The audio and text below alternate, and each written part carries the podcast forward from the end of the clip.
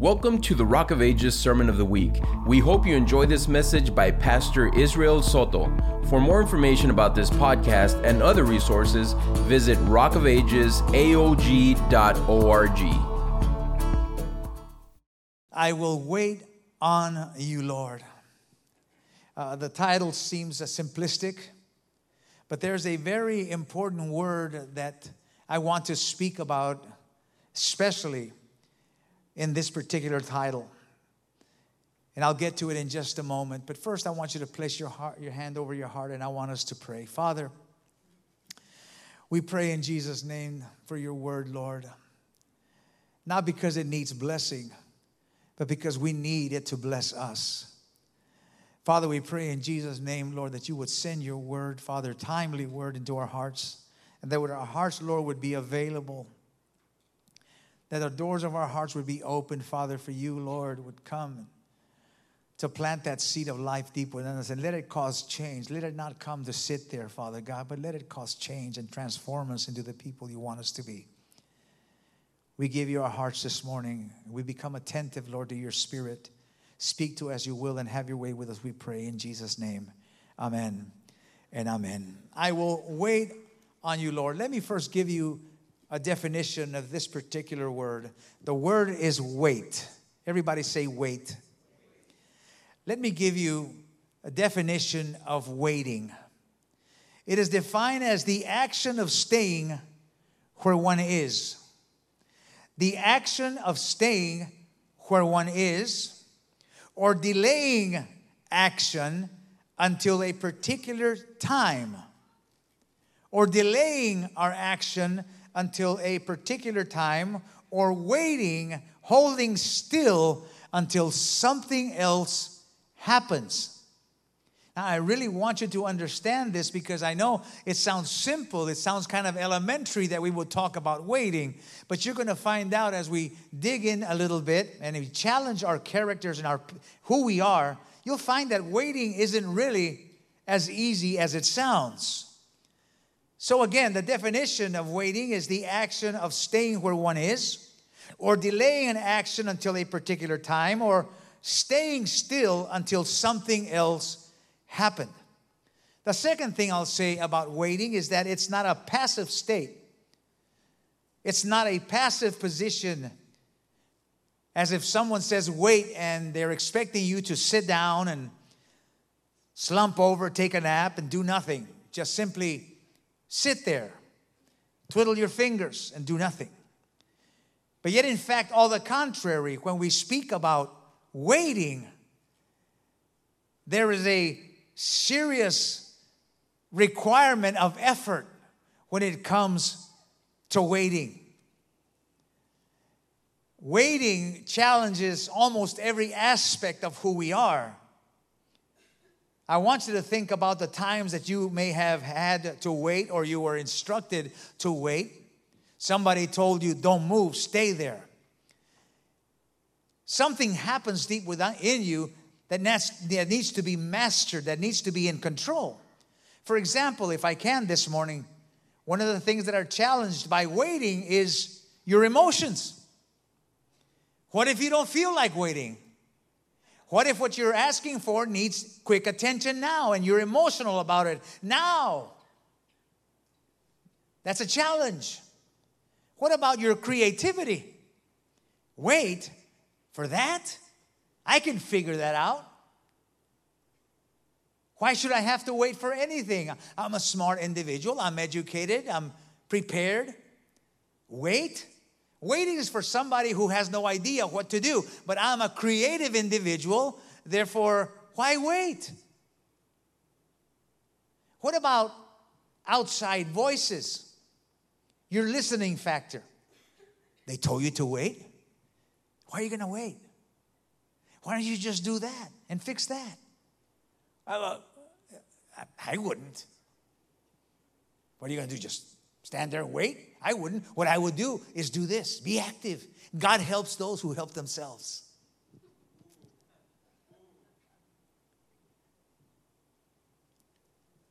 What about your loyalty? It's challenged as well.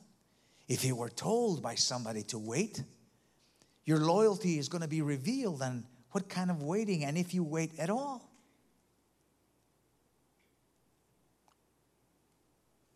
Are a lot of things are challenged. So waiting really isn't as simple as it sounds if I tell somebody to wait. There's a lot involved in your waiting. It's not simply wait, uh, take a nap, do nothing. But there's something at hand that needs to be addressed, and you're told to wait, so there's going to be a challenge. And so, in spite of how challenging waiting really is, I've come to address you this morning and to challenge you to the thought that Waiting is something that you and I, as believers, need to master and learn.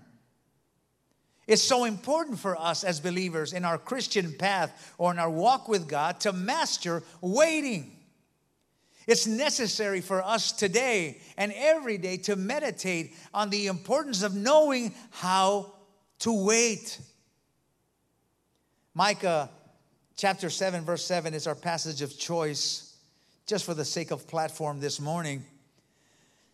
It reads, But I will look to the Lord and I will wait for God, the God of my salvation. I will look to the Lord and I will wait for the God of my salvation. My God will hear me. Waiting. Waiting. I pray that the more I say waiting, the more meaningful that word becomes to you. The fact of the matter is, when it comes to waiting, it's easier to say than to practice or to fulfill. Can somebody say amen? amen? An example, maybe in your own life, certainly in mine, how many times have we told the Lord, uh, Father, you go ahead and respond to this prayer at your leisure. Me, I'm going to sit right here and wait. Only for the next few minutes, there you go, running off, calling people and doing all kinds of things, trying to solution or bring solution to your circumstance. And in a moment's time, you go and you do things that, sadly enough, more times than not, leaves you in a worse place than where you began. It's important for us to know how to wait on God. God wants us to know how to wait on Him. If you believe, and it's true, that it's the Lord who knows our past, present, and certainly our future, then I believe it would be good to confide and to trust and to wait somebody who knows your tomorrow. Would you say amen? Jeremiah 29 11, a very commented passage. Everybody knows this verbatim. For I know the thoughts that I have about you, saith the Lord, thoughts of peace and not evil, to give you the end which ye hope for. I know, he said, with such sureness and security, I know we know that Jesus is the same yesterday, today, and and forever. That means that our tomorrow, even though it's new to us, God's already there. I told the church this morning this is why we, he, he is called the Alpha and the Omega. He is the beginning and the end. He knows the story from the beginning chapter to the closing words of the chapters. This is why he is so gracious enough to allow us to look into the future by Him telling us what we can expect. And so, if He knows our tomorrow and we don't, I don't know what's going to happen tomorrow. We may not be here tomorrow. He may come for us tonight. Something else may happen tomorrow to me, and I may never see you again until I see you in glory, and I better see you in glory. But since He knows our tomorrow, wouldn't it be wise for us to learn to trust the one who knows our tomorrow? Now, David, and we all know David by experience in Scripture, and we mainly remember a couple of things about him. One, that he was the king of Judah. He, he was King David. Uh, he's the one that wrote the major part of the Psalms. Uh, we preach about him consistently from the pulpit, speaking on David. He teaches us so many lessons, David does. And today I want him to help us understand what he learned about waiting. Now, he too had the experience of the challenge in waiting for God. Psalms 31, verse 1 reads as follows Listen to his verbiage or his words that he writes. How long will you forget me, O Lord? Always? Isn't it amazing that when you get frustrated waiting for something and you ask that person you're waiting for, you said, How long is it going to take you to come and do this? Never? And you answer the question you ask. You don't wait to say, like, well, listen, I'll be there on Thursday. No, no. When are you coming? You're never coming, right? Our frustration is revealed immediately. God, and this is what he is saying to the Lord Lord, how long are you going to forget me? Always? How long will you hide your face from me? That is, you never show yourself around anymore. You don't talk to me that much anymore. It seems like you don't care about me. In fact, he goes on to say, Have you turned your face from me? And he says something very important that's characteristic of all of us when we're tired of waiting. You complain about the fact that when you speak to yourself during the waiting, depending on how frustrated you are, all you have to say is down things, negative things. And he goes on to say, How long shall I take counsel in my soul, having pain in my heart every day? How many have ever had the experience of waiting over something and not getting an answer, and all of a sudden you begin to talk to yourself and you say, Well, I might as well forget it. Nothing's going to happen. Ah, why even try? Why even wait?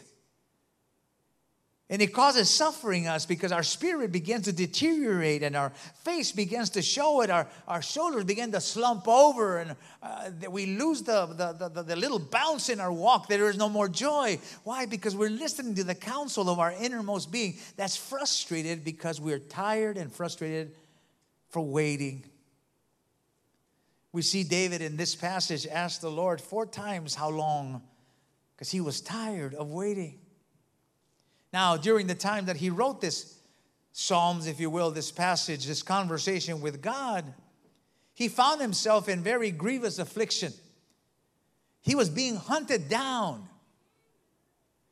He, he, there was a death warrant on his head.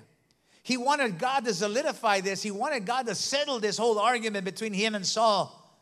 Lord, I, get this guy off of me. The Bible said that he chased him around like a beast in the field. And Saul was king. He had all kinds of authorities and counselors and people around him who could do the work. So they chased him around. Now, David, we know, was by himself. He had no associates, no advisors of his own. Uh, it's, it's easier to wait when you have people around you telling you, hey, relax, it's going to be okay. Oh, when are they going to do this? Oh, hold on. I know, I know. You're tired of waiting. That's okay, but listen, relax. Listen, I'm here. We're going to make it.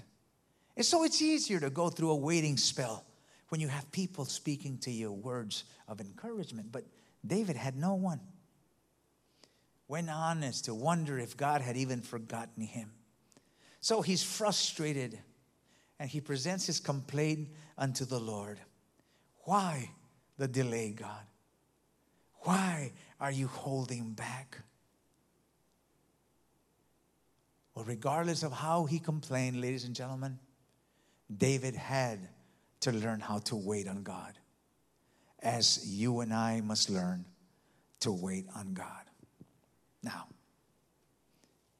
if you believe truly that all things work together for good to those that love him and are called according to his purpose, then that should encourage you a little bit to say, well, listen, if I'm going to do a little bit of waiting, then I'm going to do waiting with hope because I know that when all of this is over, He promised to prosper me, to excel me.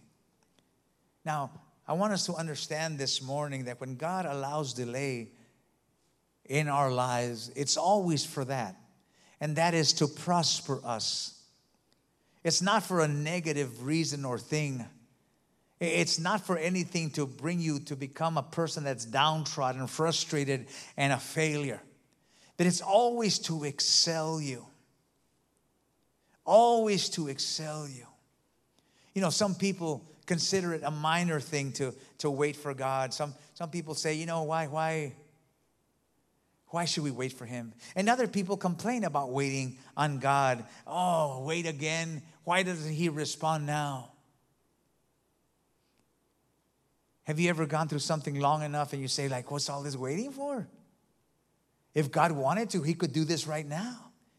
We begin to challenge God as if you might forget how he healed the leper or how he healed the blind man instantly, how the woman with the issue of blood was healed once she touched the hem of his garment, how, how he touched that cripple that they put in through the roof in that house when Jesus was preaching that night. He couldn't get through because of the crowd, and Jesus immediately forgave his sins and healed them. Pick up your mat and go. Why can't God do that in my life? It's as if you're putting God against a wall and going like, can you or can't you?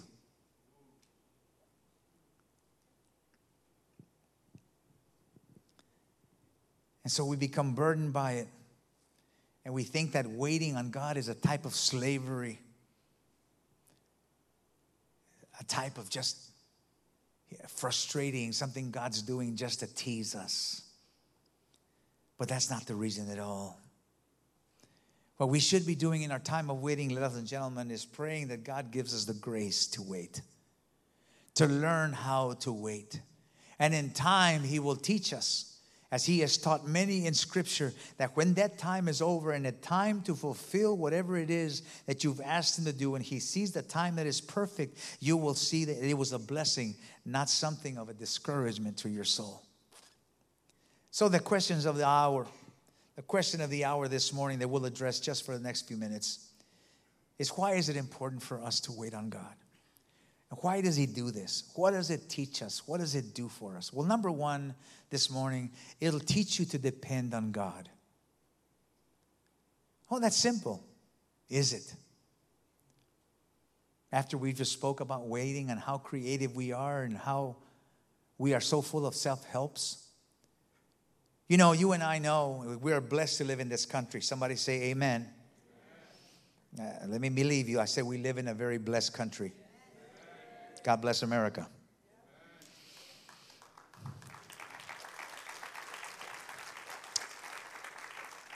We live in a blessed country with so many resources. There is nothing in this country of ours that cannot be bought or borrowed, obtained, and there's so much that even things can be stolen. From education to business, almost everything you desire in this country, you have access to. If you have a problem, we live in a self help nation. Go to a library and you'll buy a book of 12 steps to progress or help. If it's money, we have financing companies on every corner just so much willing to finance your dreams. If you're sick, we have doctor after doctor. There are plazas and areas in our city specifically designed where in that limited area we have nothing but nurses and doctors and medications for your illnesses. If you need information now, we have something called Google. Social media, you don't even have to know anything anymore. I can ask you right now who was the 18th president of the United States? Who can give me an answer real quick? Go to Google. It'll tell you. You don't even have to know it.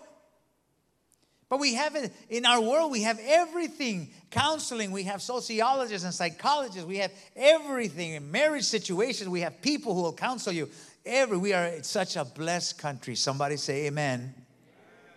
But there's a downside to everything we call benefits here in this country, and that is that in a very subtle way, all of these resources that we have on hand, all these personal self helps that we have here in our country, have subtly, very craftily taken away and caused a certain amnesia in the minds and hearts of humanity.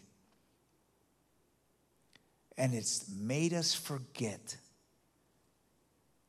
that all of this benefits that we have are only had because there is one God who has allowed these blessings into our life.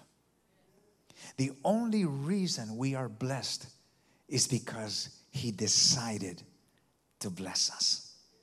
Sadly enough, people really, really distorting their thinking when it comes to their abilities. They are such gifted people. Every one of these people up here had the gift of playing musicians. I would challenge that not everybody in this sanctuary can play the drums like Duke or the piano or whatever, talented. And then I, I also know that in this church there are people who are gifted with many skills that I could never do. We have such a tremendous uh, variety of giftings here that God has allowed us. But sadly enough, it happens especially to those who have such great gifts, such as doctors. Let me just, I'm not ill speaking doctors, thank God for doctors, but so many doctors, after a moment's time of practice, they feel that because of their mastery of chemicals and study of plants, they can now become the saviors of men. We have financiers, people that work in finance, start believing so much that in their experience and their trading skills and economics and profit that they can finance anyone's dream.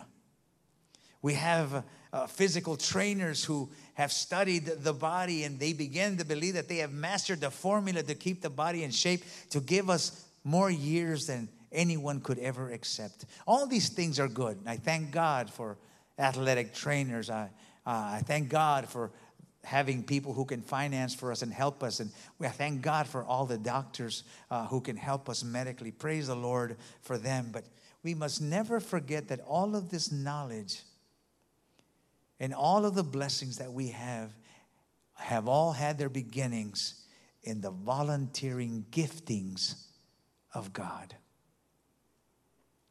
And because of this, the point I'm trying to make is that dependency on God. One of the greatest tools that God can teach our de- dependency of us on Him is to stop us cold in our tracks and put us in a moment of waiting. Because of what I've just mentioned, I think is good potential as to why the Lord would hold back His response to some of our petitions.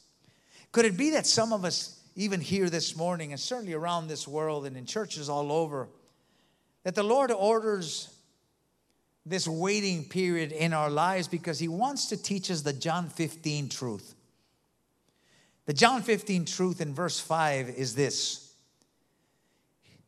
it reads, I am the vine, you are the branches. If you abide in me and I in you, you will bear much fruit. Apart from me, you can do nothing. How many believe that? Do we really believe that? Do we? What is God telling us very nicely in John 15 and 5? I am the vine and you are the branches. If you abide in me and I in you, you will bear much fruit. You'll be successful. But without me, you can do nothing. What Jesus is really, in layman's term, telling us, He says, if I don't move, nothing moves. If I don't agree, nothing moves. If I'm not ready, nothing moves.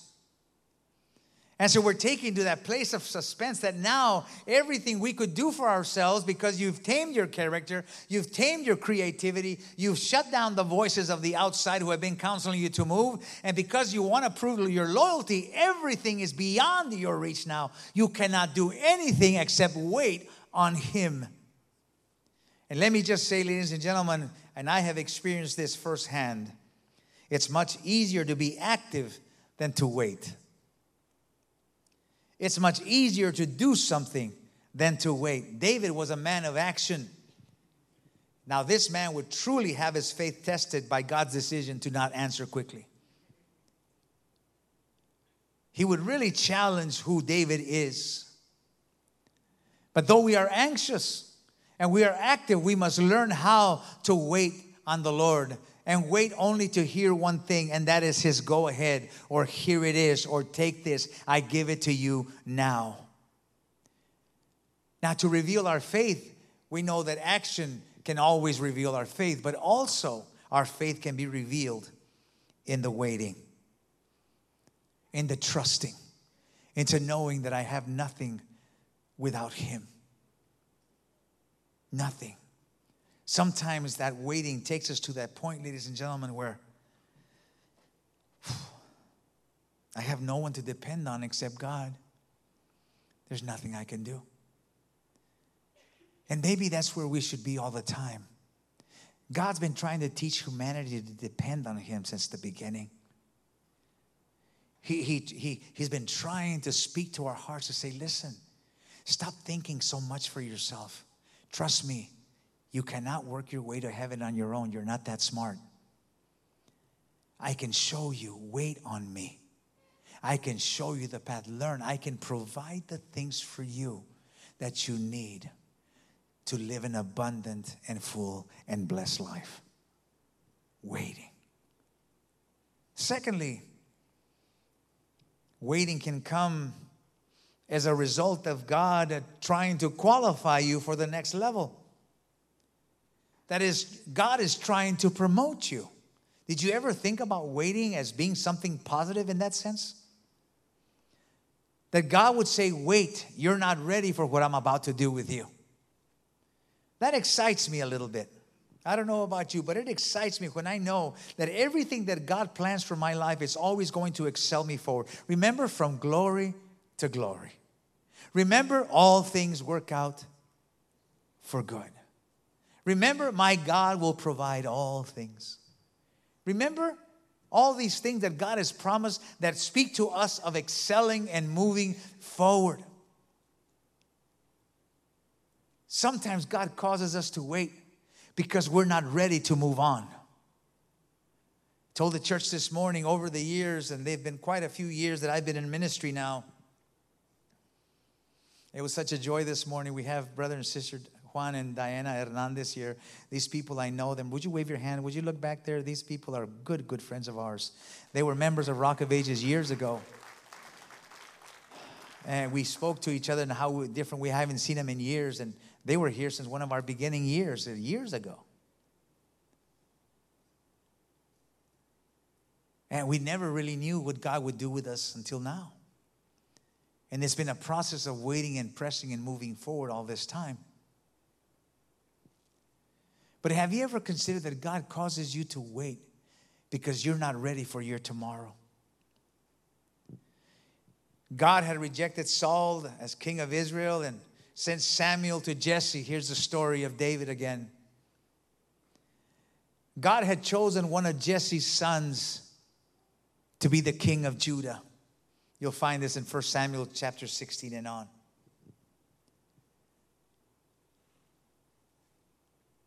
But where was David during this time? After Samuel gets there, and he's looking for this supposed king that the Lord said he would find in that house. And he speaks to Jesse the father. He says, Listen, where are your boys? And, and just the fact that this whole interaction between Samuel and the father, and a couple of other things that I'll mention this morning, shows you that nobody really believed David would accomplish many things in his life. Remind you again, Samuel went in looking for a king. Samuel, where are your boys? He goes, Oh, you're looking for a king? Hold on a second and he calls out the big burly boys. Yeah, Dad. He goes, There's a king. And no, not him. And they get the other guy, he's not much smaller. They get the other guy, he's not much smaller either, just big, burly, good looking boys. These guys will serve anywhere as a king. This is the guy you're looking for. He said, No, no, no. That's not it. Well, that whole conversation reveals one thing that not even David's father thought his son would accomplish anything in life. I'm here to tell somebody listen, even if your parents don't believe in you, it doesn't change God's plan for you. Come on, somebody. Even if your family doesn't believe in you, that does not change God's plan for you. Doesn't matter if the neighbors don't believe in you, they consider you a loser all your life. If you didn't do that well in school, the teacher said you'll never be academically prepared for anything. It does not change God's plan for you. Now, not even his brothers believed in little innocent David. You remember the time when this nine foot giant named Goliath was challenging the armies of Israel and they were all hiding behind the hill of Elah? And Jesse thought of his sons. Remember the big muscle guys? They were hiding. And so he says, the little kid, he goes, Well, if I send this out and he gets killed, I'm not going to lose much. So he sends David with cheese and bread. He says, Go to your brothers. They're hungry. They've been out there for 40 days hiding from whatever is going on. Go and feed him. And when he got there, instead of his brother saying, Oh, thanks a lot. Thanks, little brother, they said, Get out of here. You don't belong at war. Look at my breast. You can't even carry my breastplates. Get out of here. They didn't even think of him worthy. But again, I say to you, it doesn't matter if your own family doesn't believe. It doesn't change God's plans. God had a plan. God was looking for a king, but you need to remember also, ladies and gentlemen, David was indeed a shepherd boy. He was the youngest in his family. In his house, he obviously wasn't a leader, he was a follower. He was an assistant, not a director. His experience, or greatest experience, was leading sheep and counting stars at night. With all his time, what the boy did was he learned how to play the guitar and write songs. He wasn't learning how to wield a sword for war. Look at who he was. Let me just say something in that regard. You cannot make a shepherd boy into a king overnight. You cannot excel somebody from zero to hero. You can't do that. It takes time to develop a leader. David was preparing for a progressive move of God on God's part. So big, even David could not imagine it. He was astounded by the fact that God would even consider to put a crown on his head when everybody else didn't think he deserved anything but the field and the stink of sheep.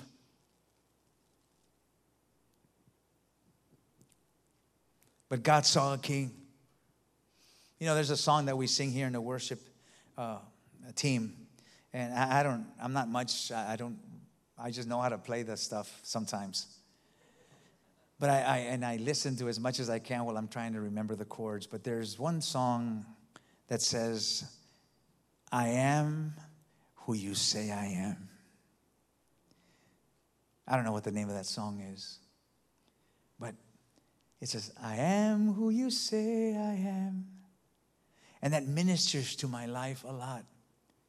And David would, lo- would soon learn that that song, though he never heard it, would have true meaning in his life because ultimately at the end of his life we found out that didn't matter what the world said about him god prepared him to become someone whom god said he would become and I believe that God has that for every single one of us in this place. We just need to stop where we're at, living in the plateau we're at, and start thinking and start asking God, Lord, what are you doing in my life?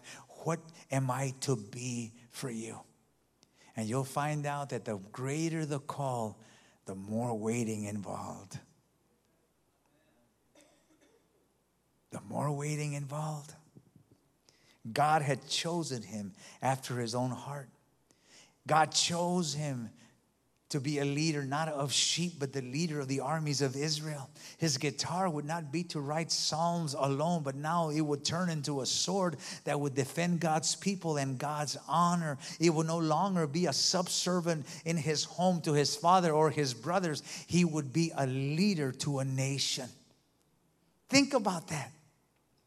And all of that process, ladies and gentlemen, happened in the waiting. Not in the anxiousness or desperation, but in the waiting. You can't become a king overnight, ladies and gentlemen. Some of us here have been waiting for the Lord to answer in regards to our request. And there's been a waiting in between, and you ask the Lord sometimes, like David, Have you forgotten me? Are you even looking at me anymore? Can you even hear my voice? Can you identify me? Do you know who I am anymore, God? And we complain. You're listening to your painful soul. Your mind is being filled. There's no one around you to encourage you. And so you speak downward words to yourself, just like David.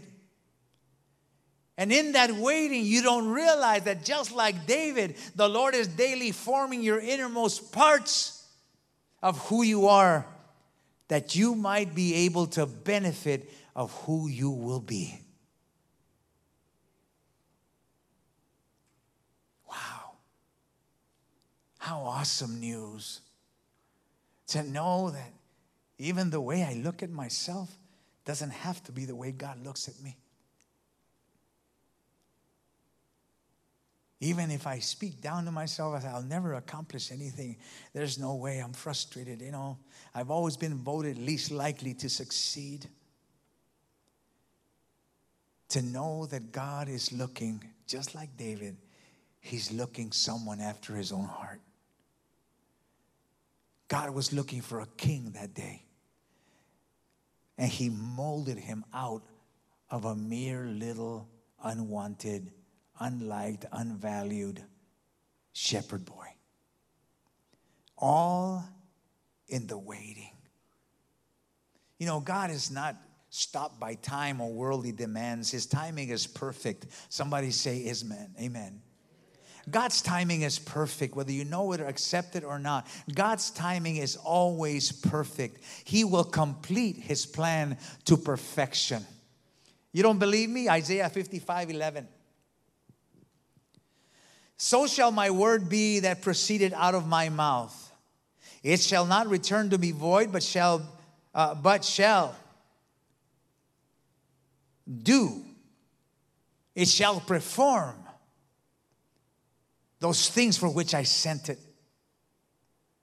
It's going to do, it's not going to come back and not do what I sent it out to do.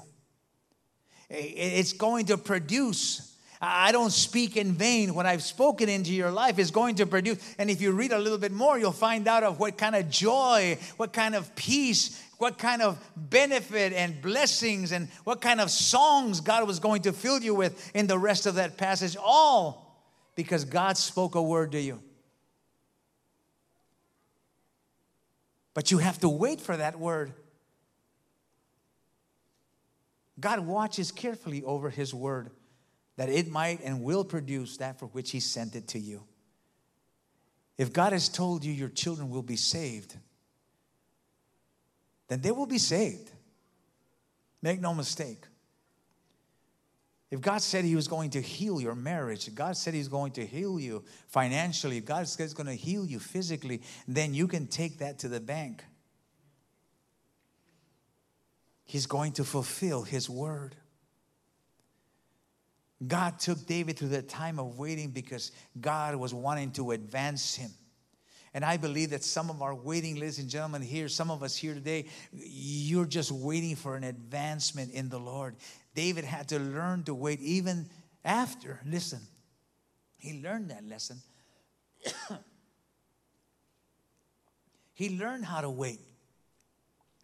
It was tough waiting for him, but he learned how to wait. And the proof of it is that after he got his throne, if you read some of his story some more, he spent time advising his people on why they should wait on the Lord also. He bears witness to them and from his own experience, what he later learned about the benefit of waiting on God. Listen to what Psalms 40 says. I waited patiently for the Lord and he bowed down to me and heard my cry. He brought me out of the pit of despair and out of the muddy mere. He set my feet on a rock and straightened my steps. Then he put a new song in my mouth. Praise to our God, no longer complaining, but praise. David himself is saying, You know what? I'm not moaning anymore. I'm not saying, Lord, how long? Why? Have you forgotten me? Oh, poor me. Woe unto me. Now, what flows from my heart is praise. Every time I speak to Him, I uplift and glorify His name because I've learned what waiting on Him results in. He's always looking for a way to excel. And this throne before me is so beyond my imagination. I can only tell you if you want some of this, if you want your place, if you want your reward, then, like me, learn how to wait on God. He said, Many will see and they will fear and they will trust in Jehovah. David had seen his deliverance, and because of that, he developed an implicit trust in him. Now he could bear witness to those around him. You know, it's worthy to wait on God. You know, the fact of the matter is, ladies and gentlemen, that we live in a microwave society, yes? Yeah, we do. We live in a very microwave society. We do. We complain so much about waiting two minutes. We continue to upgrade our computers because it's taking two seconds too long to open the page. Ain't that the truth? You know, we have caused the innovation, our impatience has caused innovation in our world. The people have learned that they have banked and earned money on our impatience. Did you know that that's how Walmart and HEB grocery markets, for that reason, were open? This is why somebody, Mr. Walmart, somewhere up there in Arkansas, said, You know what? Uh, I think I can see a good business on the impatience of people. Because you know how people used to buy food before? You've seen like Little House on the Prairie? Okay, so you didn't live in those days like I did, okay? But it used to be that people used to go to the store and they'd stand at the counter and they say, Yeah, hey, how you doing? Yeah, let me have two pounds of flour and let me have a two pounds of lard or oil or let me have a bag of beans and and then you'd have a 30 people lying there and everybody's going like can i have a? And, and there's one guy there or two at the max. And they're having to run to the back of the store to get stuff for them and they got impatient. I got, come on, I, I really got to go. This is my lunch hour, and I need to pick up beans because my wife is going to get after me. She told me to pick up flour. So can you hurry, please? Well, listen, I'm getting these other guys. And finally, one day said, you know what? Why don't you get it yourself?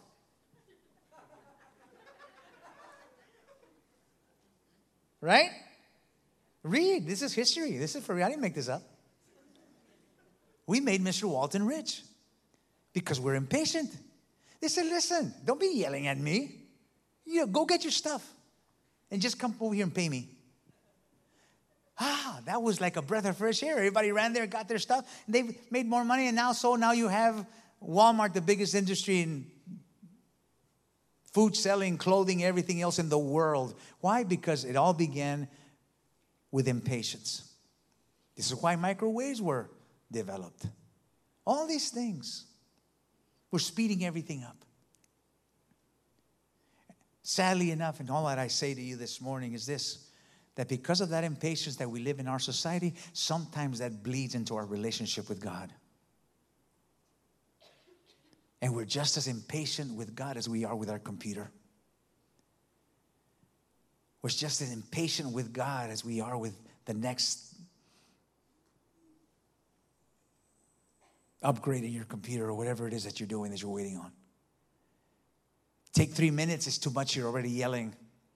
The light turns green, beep, beep. And at the same time, when you speed somebody off like that, you end up at the other red light and you're still together. Come on, you know I'm telling you the truth. That was the Lord, that wasn't me, man. it happens to me all the time. Come on, come on, I gotta go. I'm, I gotta go. I'm like,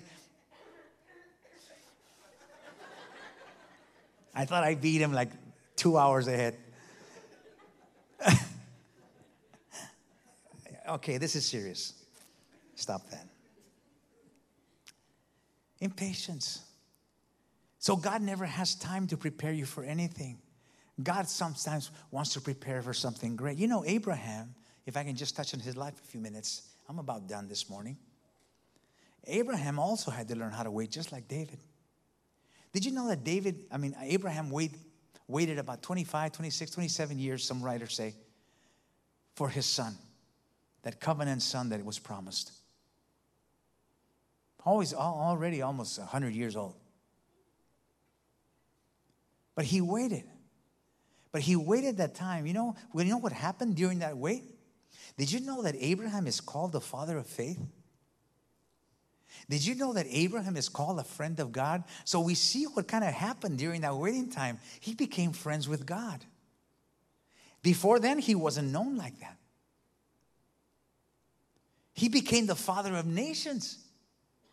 Can you see the time of preparation? What that time of preparation did to this man's life? He not only got a son, and he didn't just get a son, he got a son, ladies and gentlemen, that we are kin to because his line came all the way down to the root of Jesse, all the way down to Bethlehem that day that produced for us the Christ that we serve now and is our Savior. All in the waiting. That because a man decided to wait on God because he said he would, he did. And so what he did, he didn't waste his time.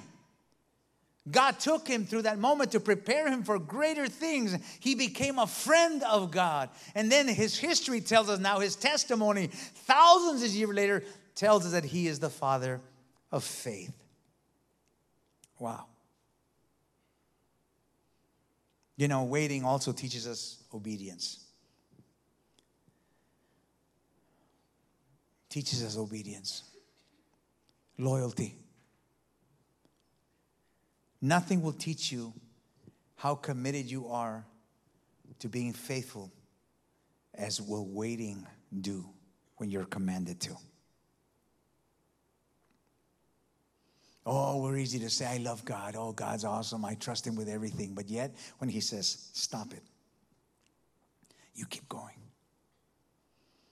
I told the church this morning, I said, in my years of ministries, I've met so many people, so many young men that have destroyed their potential for ministry all because of impatience. I have seen young people, young people that couldn't wait to marry and they married the wrong person because they refused to wait. Young ladies who would not listen to God to wait and they ended up ruining their lives by marrying a heathen, an unbeliever ruined their lives. Men whom the Lord said, wait, but they wanted to do an investment. They thought it was good in their own intellect, and they did, and they ended up bankrupt.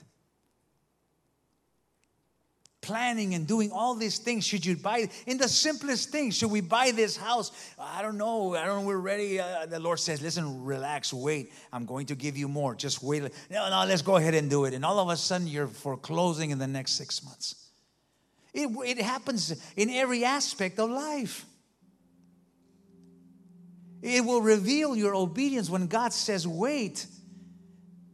Your trust and confidence in Him and your loyalty to Him will be shown for what it is depending on the quality of waiting you do. Anybody listening this morning? I think God's giving somebody wisdom this morning. You're getting your answer about stuff you want to do and you haven't really felt like the go ahead, and God is telling you to wait, well, He's telling you now you better wait. Because you'll have nothing to do with it if you do it on your own. Waiting will teach you obedience. That's what David learned. That's what Abraham learned, and everyone who's ever lived through Christ that has ever done or received anything worthy that was going to excel them forward from God, that is blessed of God, has gone through the time of waiting. Remember, everything that God does for us is to prosper us. You think God, in, a sim, in, in, a, in, the simplest blow of his nose, could not destroy this world and start all over again and take us to a place of scratch and just draw on a new canvas? He could do that easily because he's God. He started all this, the creator. He could change his mind and say, you know what? Nah, this is too distorted now. Let me grab it all and just throw it out. Let me start on a new page. And we're gone. But God has committed Himself to fix the broken. Ever since the garden, His plan immediately when He saw humanity break, He promised, I'm going to fix you up. And one of the tools He's using today to fix us, to prepare us, to take us back to that place where we're in line with Him again, to trust Him again, to depend on Him, to obey Him is to teach us how to wait on Him. Wait on Him. He told the people of Israel when they took him out of Egypt. These people could have made it to Canaan in a few days, but yet it took them 40 years. Why?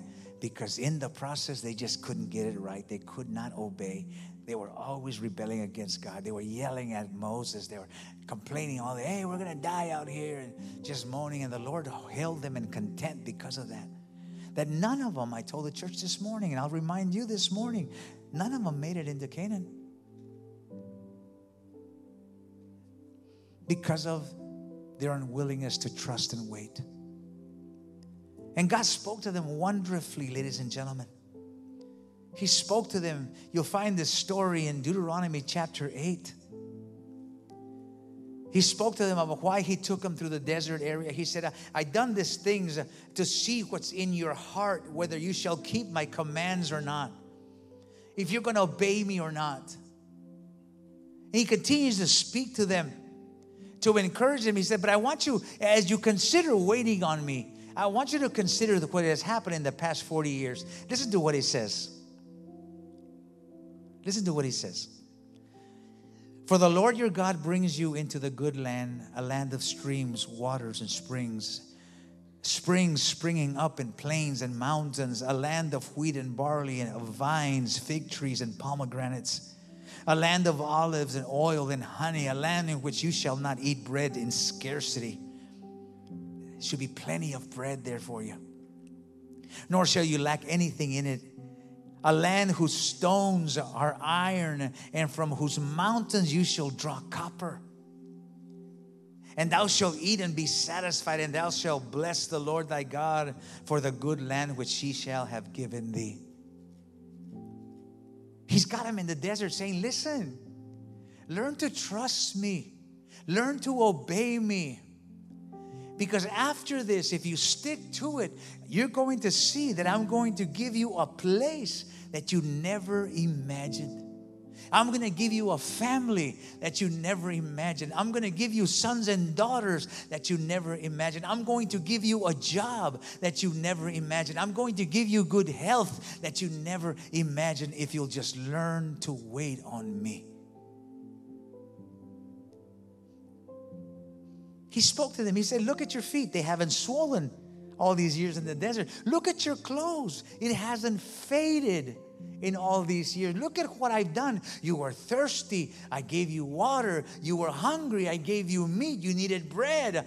I opened my bakery in heaven and fed you. Why can't you learn to trust and obey me?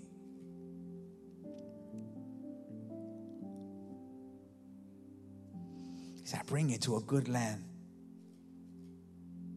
if you'll just follow me, if you learn to do what I tell you. If you truly believe that all things work together for good, then trust me. If you can truly believe that I can do all things through Christ, through me, if I am truly the vine to you and you understand your position as the branches, then stay with me, obey me,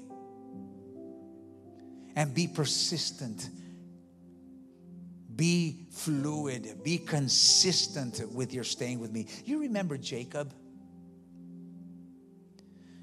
Everybody heard the story how he wrestled with the angel, remember? And what did he say to that angel? He said, I'm not going to let you go until you bless me. That's persistence. And I say to you, as I ask you to stand this morning, That's the kind of persistence God wants us to have with Him. He wants you not to wrestle with an angel, but to wrestle with consistency and continuance, solidarity and obedience. To not let go of God. Don't let your waiting cause you to run from God. Well, I prayed forever, He never answered, so I said, What for? And you turn around and you walk away. Don't let the voices around listen. I never wait. Why should I wait? God made me smart. He shouldn't have made me so smart. I can figure out my own things. I'm not waiting for anybody. Well, then you do whatever you want. I'm going to wait on Him. Don't let anything take you out from that place of waiting because, ladies and gentlemen, that's an incubator. The waiting that you're doing right now The prayers that you have in the presence of the Lord right now, they are incubating right now greater things that you could never imagine. Even the things that you think are grand, even the things you're saying, well, that's going to be kind of hard for God because that's a big thing I'm requesting. It's nothing in compared to what God has prepared for you. Remember the scripture that says, Eye has not seen, neither have ears heard, nor has it sat upon the hearts of men those things that God prepared for those who love Him.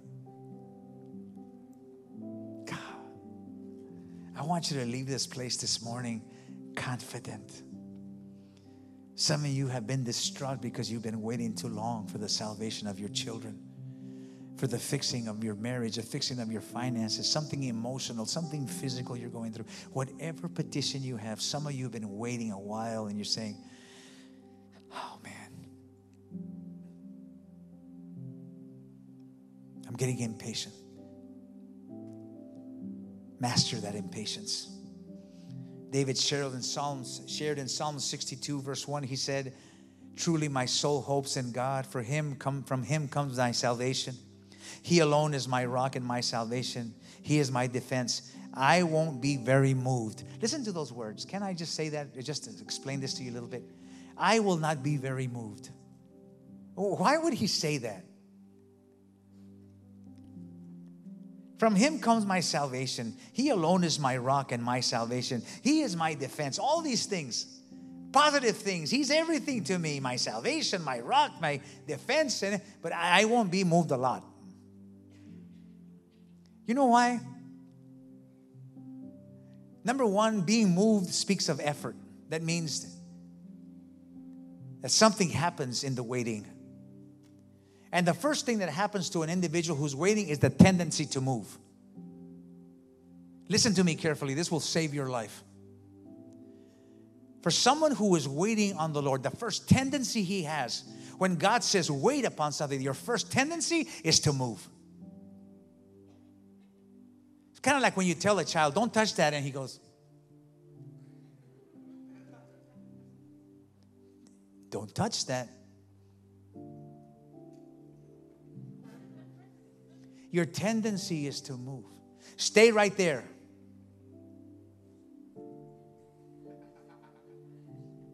That's just nature. That's characteristic of our flesh, always to show a little disobedience how much you can get away with. But God calls us to become separate, to not hold on to anything from yesterday. Trust Him today and every day. Are you waiting for something? Have you grown a little tired of waiting?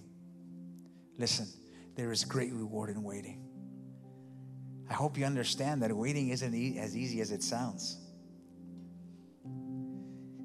You never thought about the fact that when you're called, you're told to wait and you keep doing stuff, it means that you haven't mastered certain characteristics about yourself.